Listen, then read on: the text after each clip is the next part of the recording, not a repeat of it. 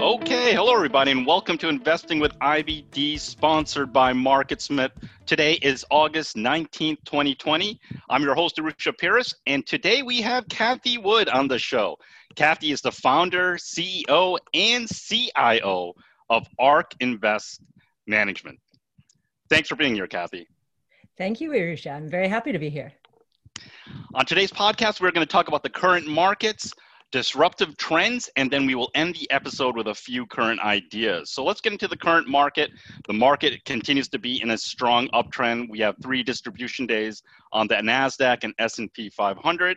Cathie, what are your thoughts on this market and also just 2020? Oh, well, 2020 has been pretty wild, of course. Yep. Um, uh, during the coronavirus, uh, I started doing YouTube videos on Fridays, just each, each week to hold our clients and prospective clients, anyone's hands. I mean, we did have a point of view, and that point of view was that we were setting up for a very powerful V-shaped recovery. And I, I, I think a lot of people found it very difficult to understand that at the time. Yeah um, but now we're seeing it. What we've seen is consumers coming back very strongly, businesses scrambling to catch up to them, inventories are falling, uh, they can't keep them on the shelves. This is the definition of a V shaped recovery. The other thing that we wanted to emphasize for our clients was that during difficult times, uh, that innovation usually takes off. And the reason it does is because it solves problems. Think of all the problems that the, that this pandemic has created. Right. Um, we're working uh, uh, digitally now, of course, and uh, education is online.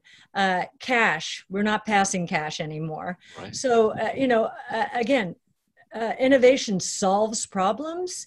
And I think the big surprise to us has been to hear companies say that they didn't expect to see some of the customers they're seeing now for five years. We actually mm-hmm. have had uh, uh, companies say that.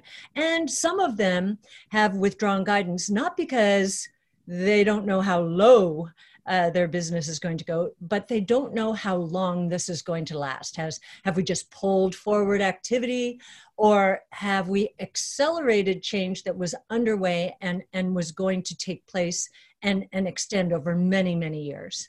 Well, how long do you think these changes? Do you think these are permanent changes with the work from home uh, uh, and and things like that? People ordering a lot more on online. Uh, do, do you think that now we've finally had that kind of shift that we've all kind of been expecting?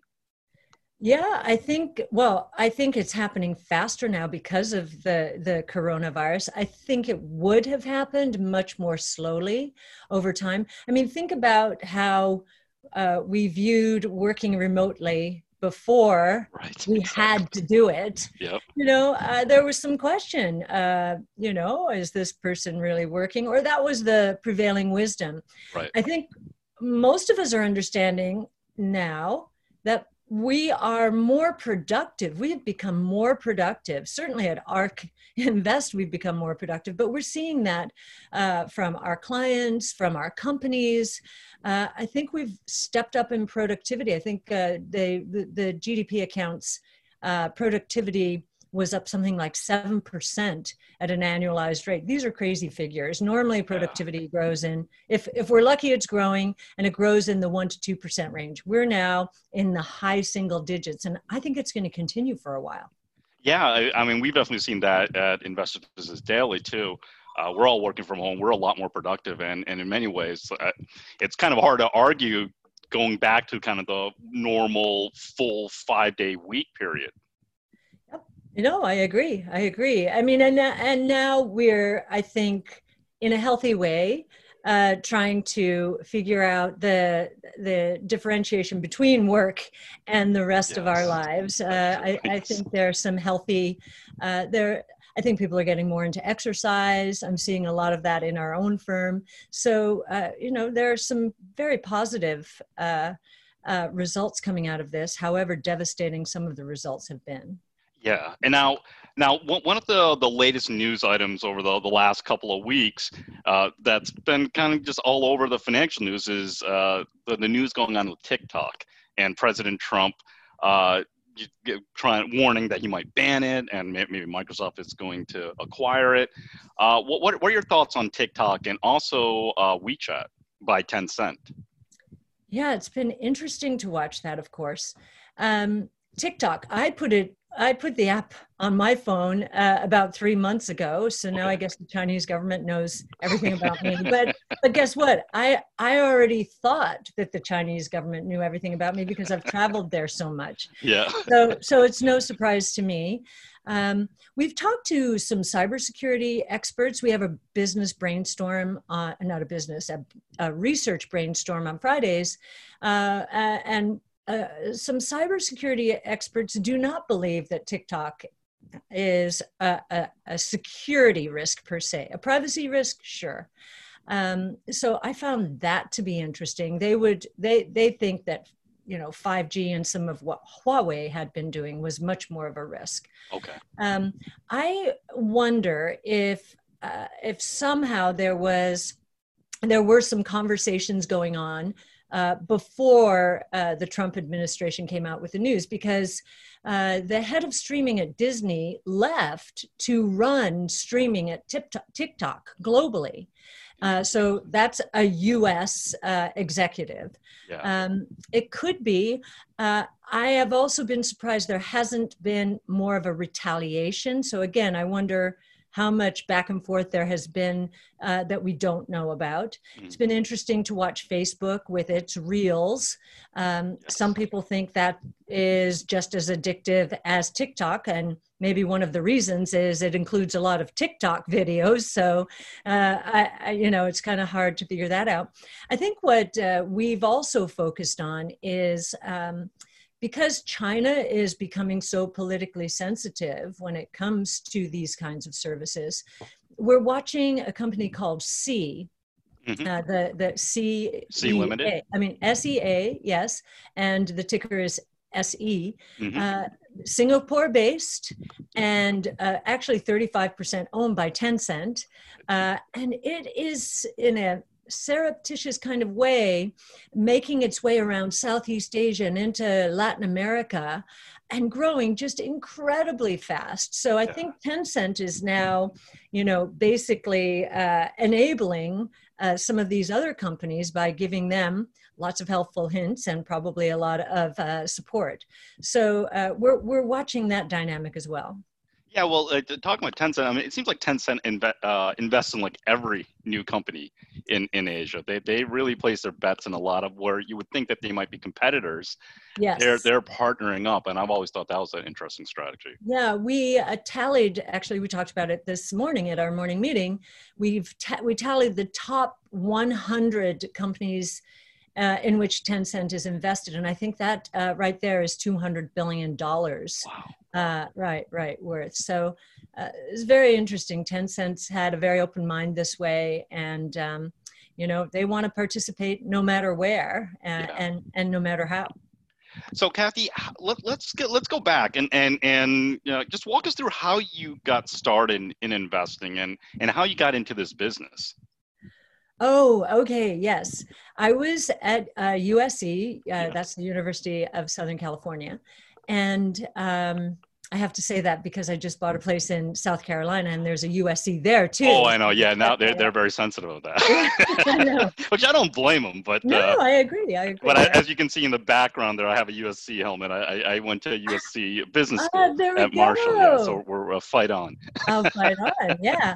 So uh, I met Professor Art Laffer there. Art Laffer, Laffer Curve, Supply Side Economics. Yeah, wow. Uh, he was teaching in the graduate school. I was an undergrad, but I befriended one of his assistants, and all of us were taking night classes, and he was giving a night class. And um, he suggested that I uh, uh, become that I join his program, and uh, and he let me apply or the school let me apply his courses and and and and the program that he and his proteges brought with them from the University of Chicago to uh, my undergraduate degree. So my love of economics started there, but really what that was was a love of trying to figure out the way the world worked and the way the world was going to work. Mm-hmm. So, really trying to understand the future. Art introduced me to Capital Group on the West Coast. So, yeah. you know, and I didn't even, I was a junior in college. This was 1977. Um, and I, I didn't even know about this business. You know, I was a junior in college and mm-hmm. the investment world was out of favor then. We had been in right. an inflationary period and bonds were out of favor, equities were out of favor. No one wanted to work for an investment firm. They are all going to consulting firms. Mm-hmm. And that's where I learned, hey, when everybody does this and you do that, maybe there's a great, uh, uh, that's a good idea. Um, so I started there, but they were trying to figure out what was going to happen to Hong Kong in 1997. So it was 1977. Yeah, 20 years. And I said, I want to be in this business. And then when I moved to Jennison Associates here in New York, three years later, um, I had the privilege of being able to move into equity research and portfolio management. But in order to earn my stripes, I had to figure out my own universe. And okay. as Sig Segalas, the CIO still there, uh, said, you know, our analysts are lifers. And so you're just going to have to figure out your own universe, something that's not already being followed. Well, wow. what, what was that? The, these were companies that were IPOing that kind of fell through the cracks. Uh, the Reuter, Reuters, what was that? Well, it was yeah. called a database publishing company at the time hmm, where do we follow that? Well, it's not a database company, so the tech guys didn't want it. It wasn't a publishing company, so the publishing guys didn't want it. Yeah. And and so I put my hand up, and of course, that was the very early stages of what would become the internet, right? That's so incredible, that, isn't it? Isn't it? Yeah. So I mean, all these great new companies fell to you.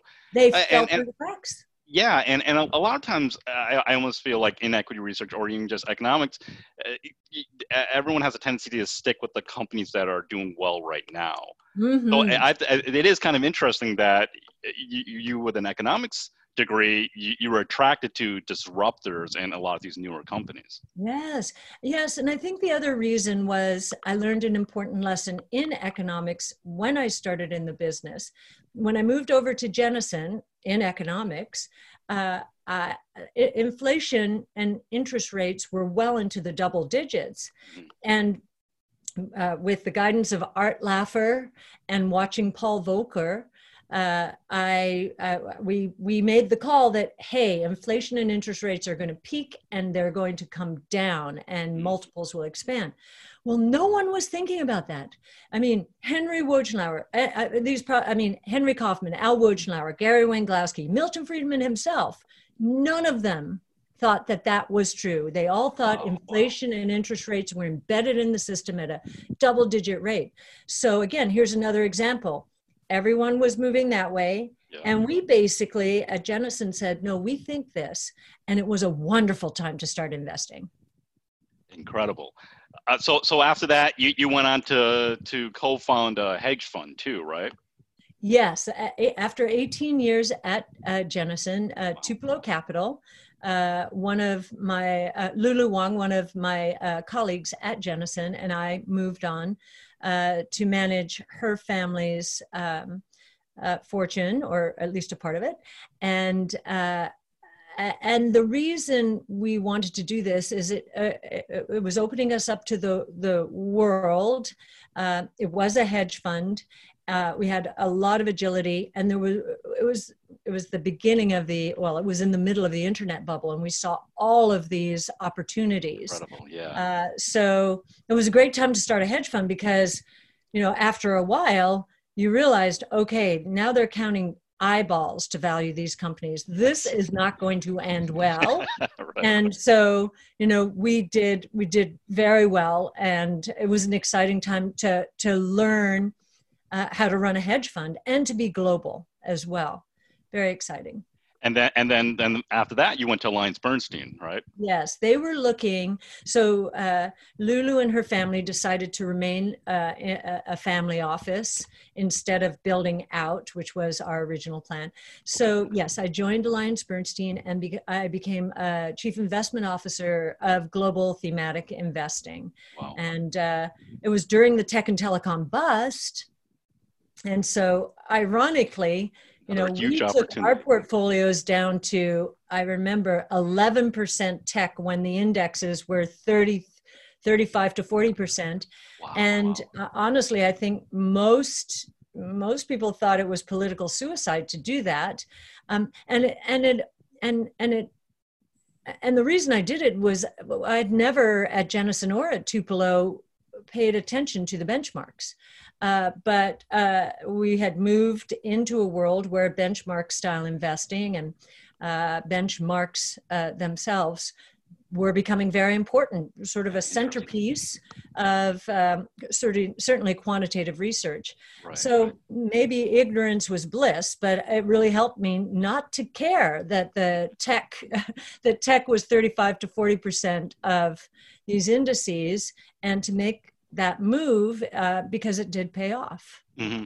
And so, what inspired you to to leave Alliance Bernstein and, and start uh, ARK Invest? Well, so the move towards benchmark style investing and and and passive generally in the business, not mm-hmm. not uh, Alliance Bernstein. Yeah, that gained some momentum after the tech and telecom bust or during it, but uh, after 0809, it became embedded, I think, in most traditional asset managers. So we were already a bit of an odd duck, yeah, different duck. And after 0809, I think uh, I, I, think there was a feeling that uh, you know this the strategy we were uh, uh, involved with was very volatile, and um, and I think they would have liked to have risk completed our portfolios but that that is something that wouldn't have been appropriate for what we do mm-hmm. uh, the other thing that i wanted to do that i could not do at alliance bernstein or nor could we do it at any traditional investment firm this is nothing uh, uh, uh this is not saying anything about alliance bernstein uh, I wanted to open up our research and share it with the world. I wanted to develop the equivalent of an open source research ecosystem patterned after open source software. And awesome. yeah, and it, and and this was an idea that came to me in August of 2012. Why don't you disrupt the financial services industry, or at least the asset management part of it, with some of the technologies that have disrupted other industries? Uh, social media and uh, uh, being a very important part of that, but just opening up generally. Um, because I wanted our analysts to uh, engage with the innovators and and these innovators are on social media i never dreamed in 2012 that twitter would be the social network that um, that was the best suited for this. Back then, it was tweens, teens, celebrities, and I thought it would be LinkedIn or you know something else. But Twitter was it, and has been really important to us. We are now I believe, a part of the communities we're researching in a much more profound way than most analysts and portfolio managers can be. And that's because we're willing to share our research. Well, at a traditional asset management firm, a compliance department is not going to turn itself upside down for one portfolio team among dozens, especially because most of them most of those inside uh, compliance do not use social media. And you know don't and and are more fearful of the ex, of how much how vulner, vulnerable it might make uh, the organization no, that, that that makes a lot of sense. I've, I've enjoyed a lot of the research over the years that that your team has shared, and uh, it's it's right up our alley here at Investment uh, Investors Business Daily uh, with a lot of the stocks that we find coming up on our radar. So let's take a quick break here. Uh, the market continues to be in an uptrend, and leading stocks are acting well. Uh, when we return, we are going to talk about some of the disruptive trends that are changing the world today. We'll be back. I am here with Scott St. Clair. Scott's one of our senior product coaches at MarketSmith. Now, Scott, there are a ton of publicly traded stocks just on the US. I think it's over 5,000 stocks who has the time to go through all of these stocks and find the very best ones? Yeah, most people don't, right? So what you need is a tool like MarketSmith. We have decades of research on what makes a great winning stock. So we've done all the research for you. So we're going to try to highlight those specific stocks with those great data points. So if you're looking for that next great potential big winner, orange stock ideas button. You just click on it, and you've got some of the main reports that we use, including the Growth 250. Yeah, and the Growth 250 is the first list, list that I go through on the weekends. Yeah, it's the most popular one, but there are others. There's the Breaking Out Today, Stocks Near a Pivot, and then the Blue Dot list, right, which is very popular. It's going to show you the stocks with the best relative strength. So we've done a lot of the work for you. What you have to do is review these lists. You're going to come up with some of the best ideas in that current market environment. Perfect. MarketSmith saves you time and makes investment research that much easier. For more information, go to investors.com slash podcast 2020. Cathie Wood is our guest on Investing with IBD, sponsored by MarketSmith. Okay, Cathie, let's get into some of the disruptive trends. And let's start out with the genomic revolution, because this one, we know it's out there, it's starting to happen, but it's kind of hard for, I think, a lot of us to really grasp how revolutionary this is. Yeah, well, I think one of the reasons it's hard to grasp is um, is what we discussed earlier the cracks that this is falling through. Yes. Uh, technology is going to impact healthcare more profoundly, I think, than anyone now understands.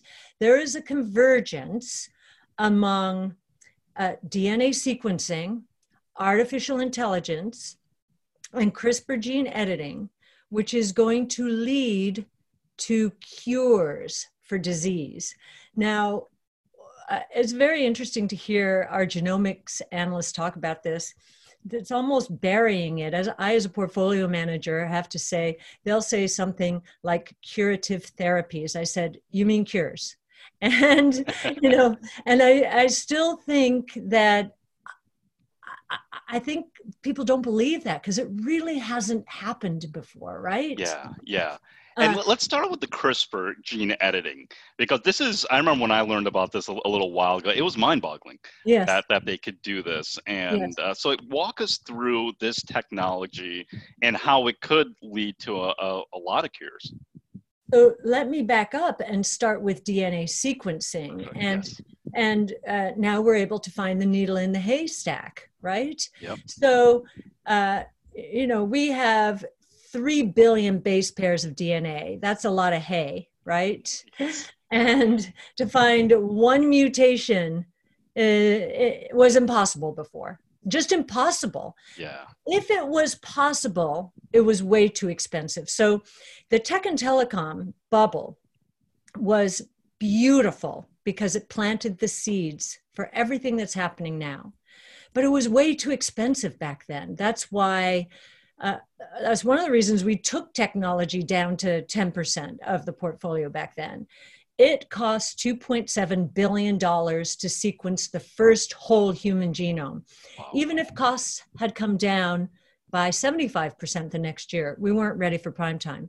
Now we're down to uh, well, by some measures, some private companies can do it for $500 to sequence your genomic profile. 2.7 billion in 2003 to $500. That's Veritas, it's George Church's company. Um, and uh, Invitae is the molecular diagnostic company that uh, is driving down the cost curve from a testing point of view and really going to revolutionize testing as well. Uh, so now, because we can sequence a person's genome for that um, low amount of money, we're going to be able to identify mutations from one sequence to the next. So uh, many people think, oh, you'll just be sequenced once in your life when you're born, and that's your DNA. No, there are mutations all the time, and they can be caused by heredity, they can be caused by stress, environment, poor diet, all kinds of things, right? Right. So we are all going to have geneticists, and we're going to find out from our geneticists uh, from one year to the next or every two years what mutations have mutated. That's like finding the needle in that haystack, right? Yeah. Why do we want to know that? Because a mutation is a programming error. Something's gone haywire. Uh, and uh, it is the earliest manifestation of disease. Okay? So we've got now the reason we're able to to find this is artificial intelligence. Artificial sequencing and artificial intelligence are uh, helping us understand the pathways for disease. Crispr gene editing once we figured out the mutation mm-hmm. is able to reprogram the the error uh, and really reverse the disease. Artificial intelligence uh, might be able to help us understand uh, when we're heading for stage one cancer, right? Yep. So we artificial intelligence might help us understand that. But let's say we we're, we don't get it, it isn't that good for a number of years. If we do get stage one cancer, we believe that CRISPR gene editing is evolving fast enough now that we will be able to reprogram that error. Now, uh, we're already seeing CRISPR cure humans of sickle cell disease and beta thalassemia. Um, CRISPR Therapeutics is the company uh, involved here in those two uh, human trials. And the trials, no news is good news we would find out there are so many trials going on right now we would find out if it was not working of that i'm convinced they'd have to stop if something really bad happened uh, no news is good news. We just had a, a, a, webinar with Jennifer Doudna, who's the co inventor of CRISPR gene editing. And I said that to her. I said, Is no news good news? And she didn't, she, she just smiled. It was clear. It was clear. No news is good news. But the news we're getting uh, is it's almost rogue. These are patients who are coming, who are in trials and saying, I'm still in the trial, I'm cured. Uh, uh, Victoria Gray was one woman, sickle cell disease. She used to have to go to the emergency room six or seven times a year. Um, and the life expectancy of someone with sickle cell disease is in the 50s. She has not had to go to the hospital in a year, and she's still on the trial beta thalassemia, a man in a, uh, in a CRISPR trial uh, used to have 17 blood transfusions a year and has not had one in one year. Again, no news is good news. Yeah. So those two have been announced, and we're going to see a lot more milestones this year. So CRISPR therapeutics and, and the ticker symbol for them is CRSP. So yes. they're a major player in this. But now there, there there's another company that's uh, kind of battling out uh, for I guess with the patents for, for the yes. CRISPR technology. Uh, Editas uh, Editas um, Medicine, right? Uh, yes. ticker symbol edit E D I T. Yes. Why CRISPR over uh, Editas? Well, we own CRISPR Therapeutics, Editas, and Intellia. Those are the three companies with the foundational patents. So Intellia is NTLA. Uh, those are the three companies with the foundational patents uh, for CRISPR gene editing. This is for Cas9, which is a particular enzyme. Uh, and, and seems to be the one uh, that is finding most success right now. Jennifer Doudna confirmed that. Wow. Now, why are we invested in the three of them? Well, uh, we've learned from the technology world, not the healthcare world, but that technology world, that when um, when when there are advances like this uh, for the welfare of humankind, however you want to say it, um, and for the good of all the companies involved, cross licensing will probably uh, uh, take place at the end of the day. Now, we think that CRISPR and Intellia are in stronger positions than Editas for CRISPR Cas9. But, but I mean, yeah, for CRISPR Cas9. Editas, however, has another flavor of, uh, of CRISPR uh, that we think could be important in terms of pediatric blindness. Uh, uh, so uh, again, it may be in the weaker position. It'll be able to cross license. Plus, it has uh, another flavor of CRISPR, which could become very important. Very cool. Now you you built a whole ETF around this, you know, so so people don't necessarily have to worry about CRISPR or Editas or, or uh, some of these other companies, uh, and so you an ETF just just based on genomics, right? Yes, the genomics revolution is what we call it, and uh, I think again this convergence of artificial intelligence. So we own some tech companies in here. Um, and not too many. I mean, it it is predominantly genomics companies, but um, uh, the the the convergence of artificial intelligence, uh, uh, DNA sequencing, and uh, CRISPR gene editing is going to power other companies as well, uh, testing companies. I mentioned Invitae. Um, you know, in in the world of artificial intelligence the companies with the most data and the highest quality data are, are probably going to take the lion's share of the market. And we think Invitae could be that company in the molecular diagnostic space, um, especially now that they just brought, uh, bought Arch, uh, a, li- a, liquid biopsy uh, company. Now, why do we say that? Uh, well, their tests are because of the amount of data they have collected and, and their willingness to go down the cost curve of DNA sequencing and price tests uh, as low as they possibly can so that they can uh, so that they can analyze all of these patients. They will then have access to data anonymized of course uh, that that um, no one else will have, and they'll have more of it. The other thing they have that no one has right now is a network of geneticists globally. Not all of them work for Invitae, but they're part of a network, and uh, these geneticists are critical to helping doctors understand um, what the results of these DNA sequencing uh, exams are. Uh, so, so there's an important network evolving here, which again reinforces uh, the desire of people to go to a company like Invitae. They have the expertise to uh, translate and, uh, and decipher uh, what all these tests mean.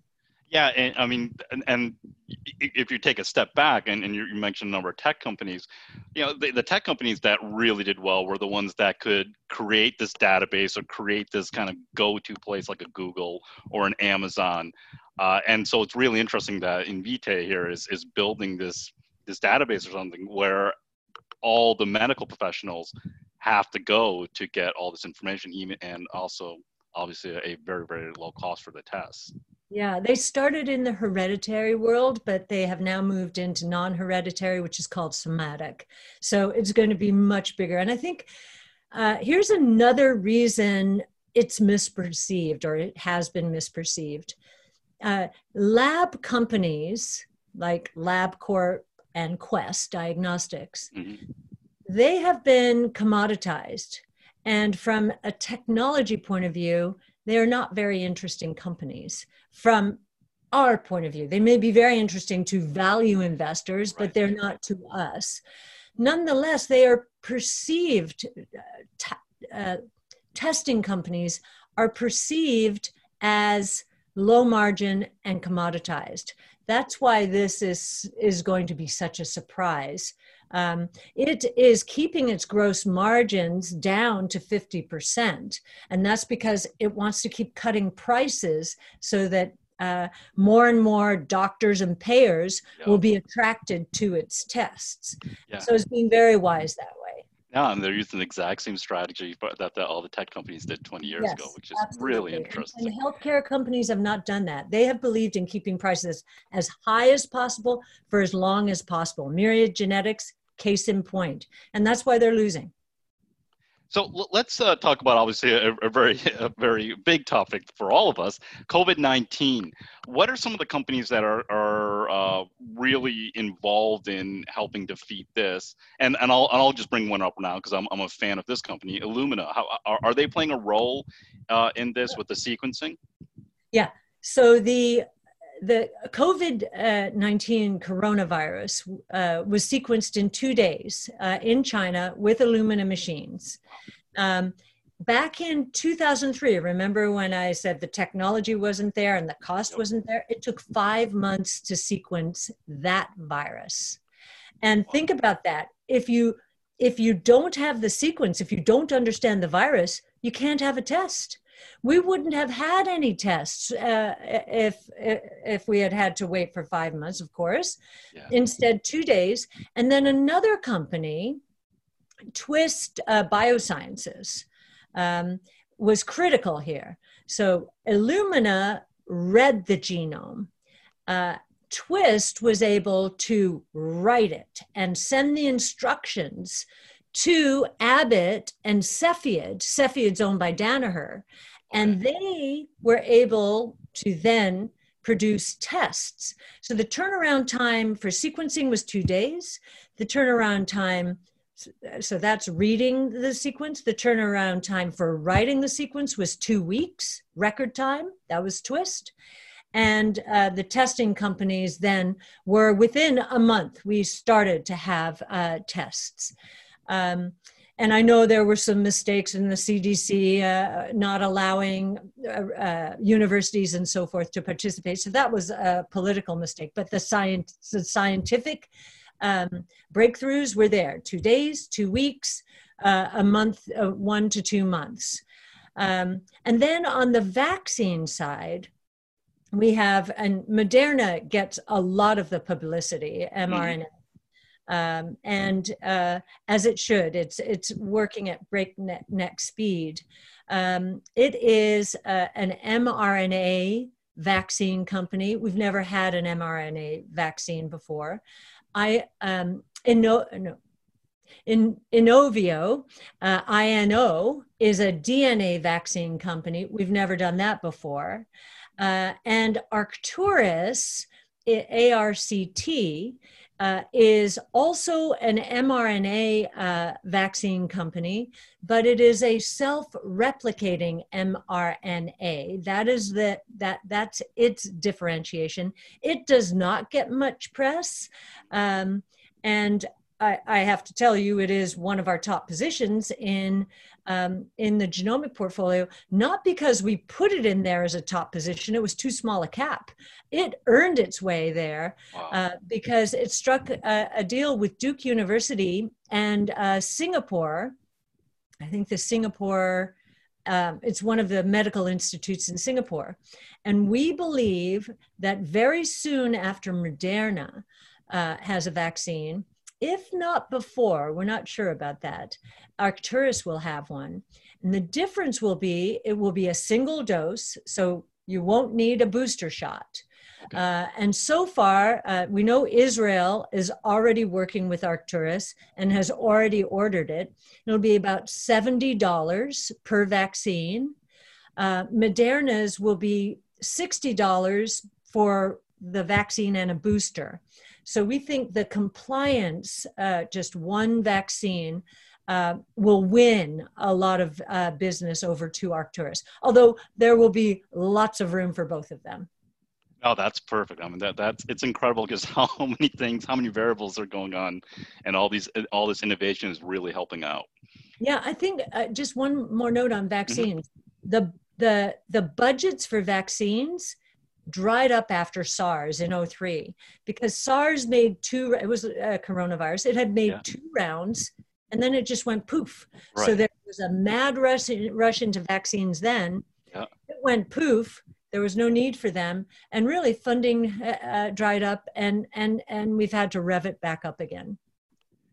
So understanding disruptive trends will help you develop more conviction in your stock. So you got a great example here of just one huge trend. So coming up next, we're going to talk more about trends and we will also talk more about stocks. So stay tuned.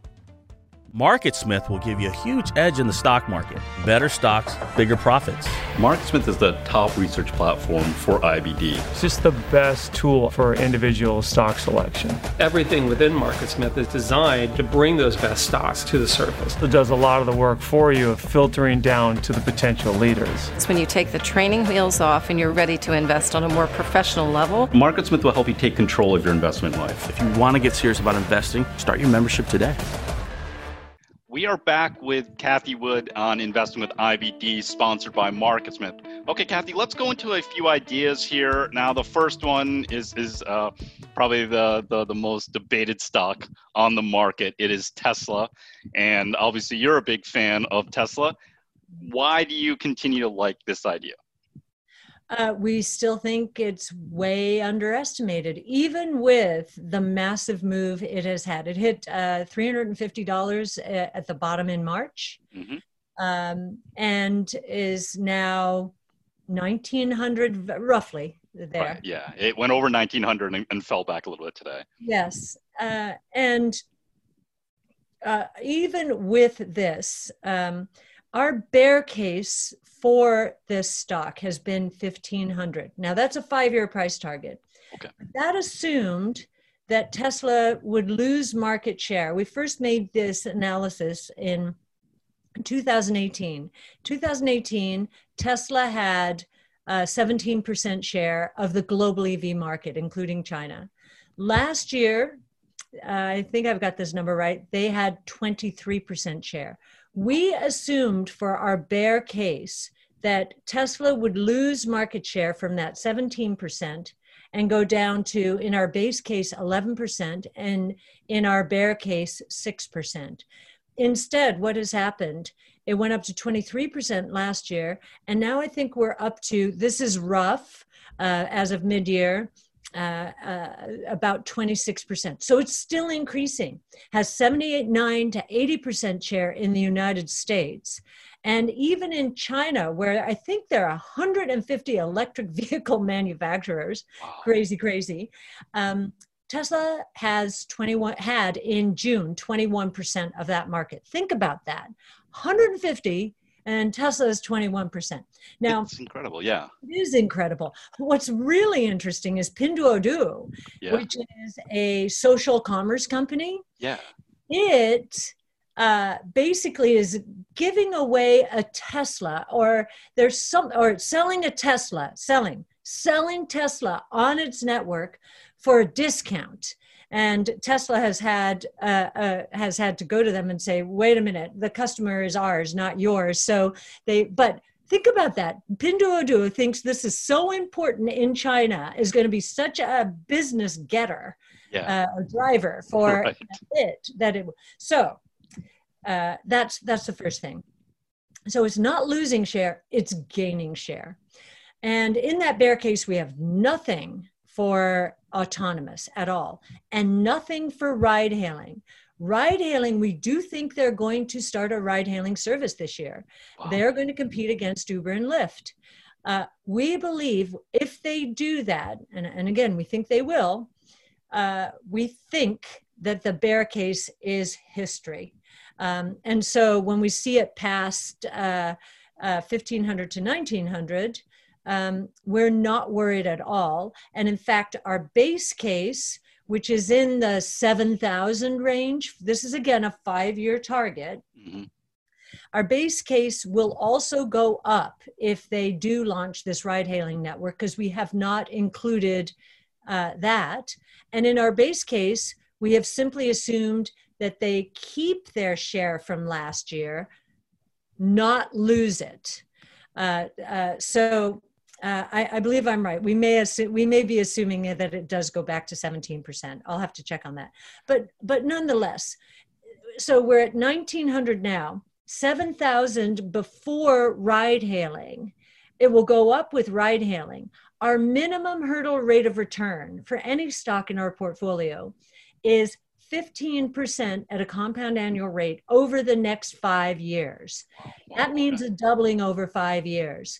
So at 7,000 plus versus 1900 now, we're still well above that. It's still one of the most, uh, we believe it will drive more performance than most stocks in our portfolio, even today.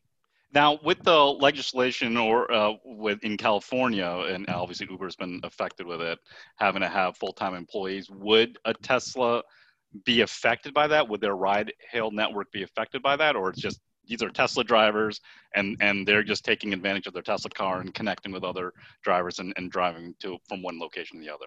Well, even uh, well, Tesla could actually hire these people, make them full time employees because uh, the the total cost of ownership for a, a, Model Three today mm-hmm. is about thirty percent less than a Toyota Camry. Uh, mostly because of the residual value. Okay. in fact, I've seen uh, some Model S's uh, uh selling for 90% of what people bought uh, uh, them for. Oh and we God. think for Model 3s will be even better if those become the ride hailing network cars. So, what's going to happen? Tesla will say to a person, join us. And, and for $5,000 down or $7,000, buy a, well we'll let you buy a model 3 you can work the rest of the price off. And oh by the way it's going to be cheaper for you than a, a toyota camry. So they will do that. And then what does that do? If they if they drive uh, uh, for 50% or 60% of the day compared to the 5% of the day that I drive, and less than that now that we're, that I'm not driving to the train station, yeah. Um, they're going to be delivering uh, real miles data, real miles traveled to Tesla to feed its autonomous network. Wow. Uh, so we think they have somewhere between 14 and 15 billion miles worth of data. The, the just like what I mentioned with the genomics based data Invitae, mm-hmm. same is true in the autonomous taxi network. The winner is going to be that company with the most data and the highest quality data and the best AI deep learning neural network expertise. Uh, and they're doing some very interesting things with um, video labeling. Uh, in the AI uh, area, which we think uh, has them miles. I mean, there's just no one's even close. No one, Google's not close, Cruise Automation's not close, no one's close. And even in China, Baidu was supposed to be the autonomous taxi right. platform. Yeah. You know, it's interesting. Uh, we we just learned that uh, NVIDIA is no longer included as a part of that platform. It's now Xilinx, which is an FPGA. That is FPGAs are not going to be driving autonomous taxi networks or platforms. So we think even in China, Tesla might have more of a shot at the autonomous opportunity than we expected. We expect them maybe to get 10% of that market. We do think each market's going to be a, a, natural geographic monopoly. We think Tesla will get the bulk of the US market. We wow. didn't think that about China, and we still don't think that about China. But Baidu is suggesting to us, or the moves they've made recently, that, hmm, maybe even Tesla has a shot there.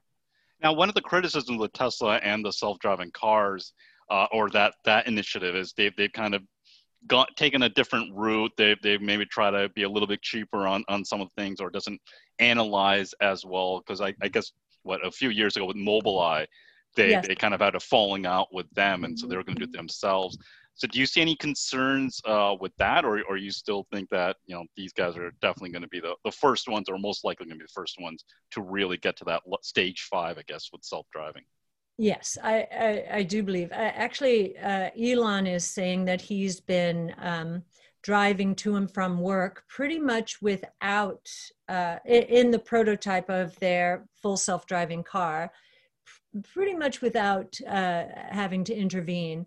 Um, so I I think they're what I love about Elon Musk is he's he he's the guinea pig. Yeah. He's willing, right? Right. Um, and uh, and and I believe him when when he says that. So they are they probably because of the billions of miles of data they have seen more cor- corner cases uh, than I think most auto manufacturers and technology companies will see in the next five years.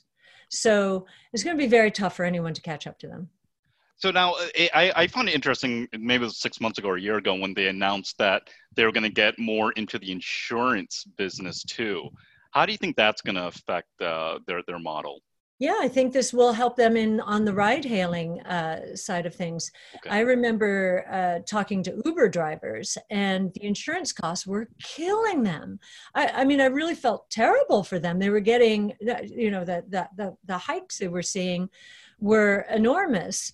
Um, so Tesla knows more about how its cars are going to perform with autopilot uh, than any insurance company will. So Tesla will self-insure. We're we're pretty sure of that, and so the insurance costs are going to come down uh, dramatically. You know, when the when NHTSA did the uh, analysis on the first fatal crash, um, uh, the Model S fatal in Florida.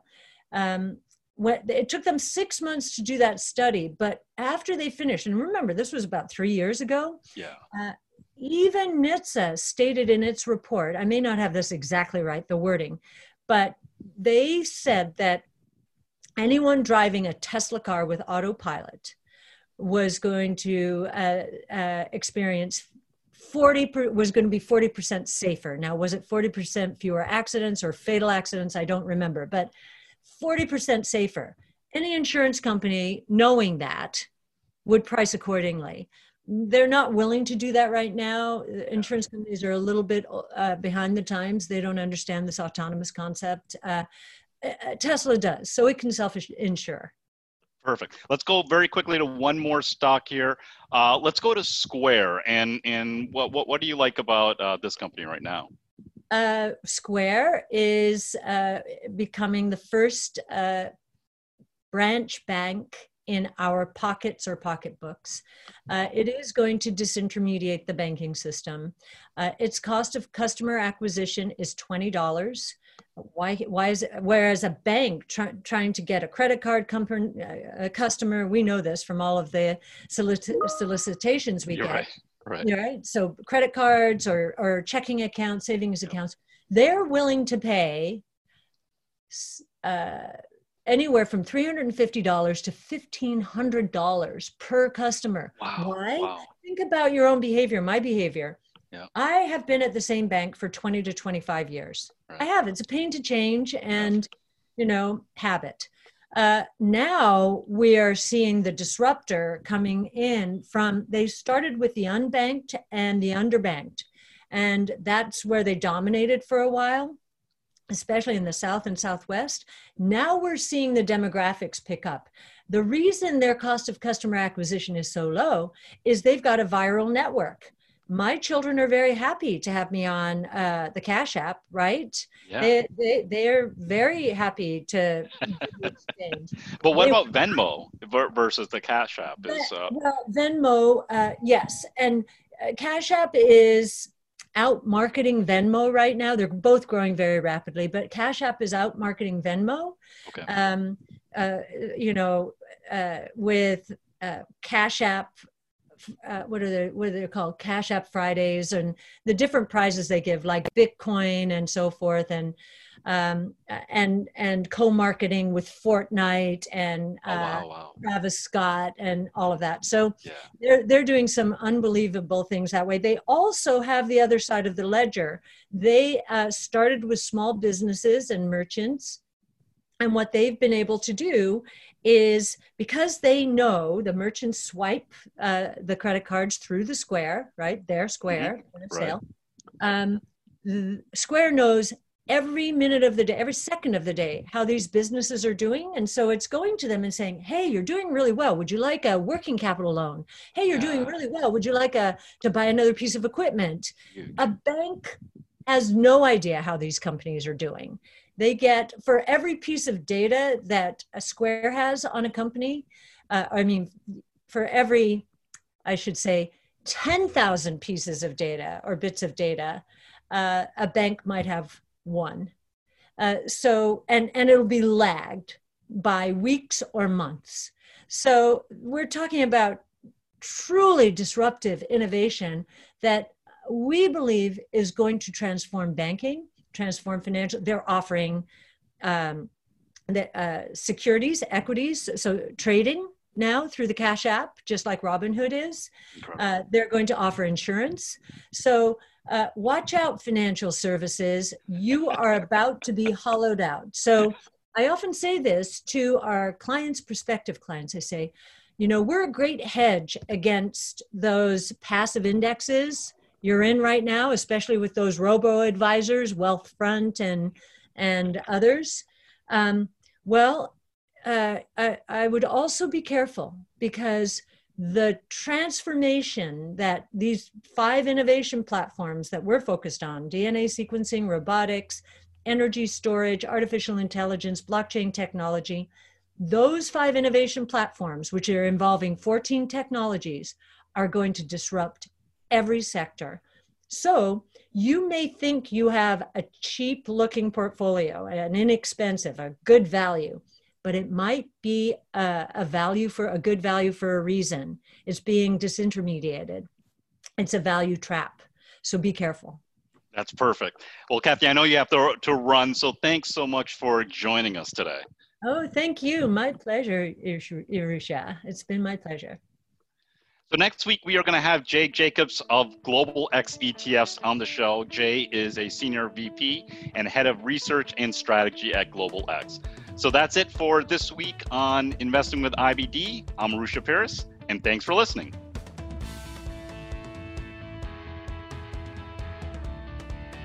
And for this week's and charts, make sure to go to investors.com slash podcast, where you'll find details for each episode in the podcast episode section. And make sure to subscribe, rate, and review our podcast if you haven't already. We'd really appreciate it.